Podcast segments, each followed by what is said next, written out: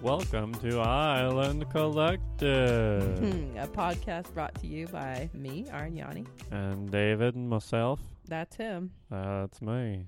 And we're coming to you from the hills of North Carolina up in the Appalachians. Appalachians.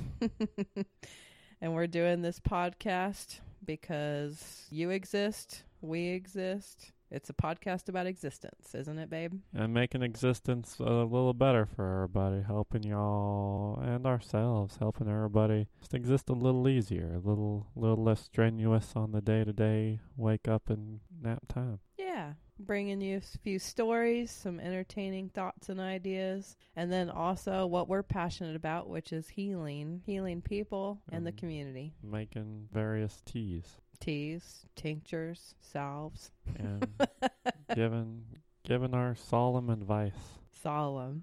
our humble opinions. Yeah, just a few of them. 'cause that's what we're here for.